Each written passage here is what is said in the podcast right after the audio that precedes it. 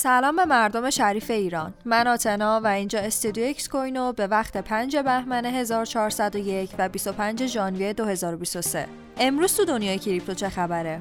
ارائه لایحه حمایت از یورو دیجیتال توسط کمیسیون اروپا.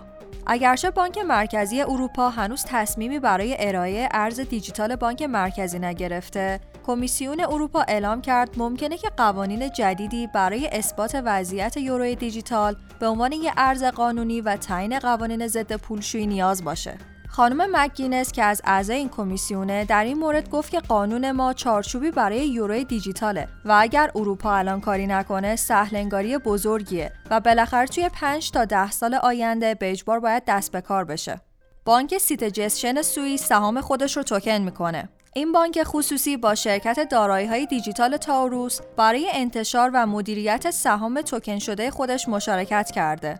همچنین اعلام شده که توکن کردن سهام این بانک مطابق با استانداردهای ایجاد شده توسط انجمن بازار سرمایه و فناوری سوئیس انجام شده. مدیرعامل سیت جسشن گفت همکاری با تاوروس و استفاده از استانداردهای مؤسسه CMTA تضمین می‌کنه که چارچوب خوبی برای مدیریت ریسک کافی توی قلب این فرایند تشکیل شده. شکایت جنسیس از راجرور به دلیل 20 میلیون دلار معاملات آپشن نامعلوم یکی از بخش‌های شرکت وامدهی جنسیس از شرکت راجر ور که حامی بیت کوین کشم هست به دلیل معاملات نامعلوم option که ارزشش به بیشتر از 20 میلیون دلار می‌رسه شکایت کرده.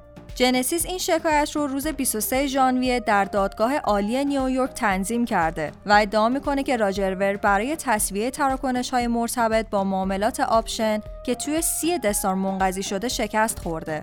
اگر این شرکت نتونه از شکایت جنسیس دفاع کنه باید کل مبلغ گفته شده رو برگردونه پیشبینی وضعیت قیمت بیت کوین در سال 2023 توسط کارشناسان فایندر پلتفرم finder.com تعدادی از کارشناسان حوزه crypto رو دور هم جمع کرده و توی گزارشی نظر این افراد رو در مورد آینده قیمت بیت کوین توی سال 2023 منتشر کرده.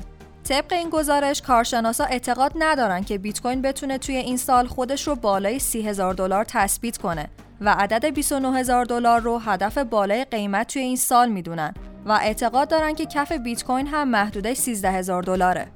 ممنون که همراه هم بودین.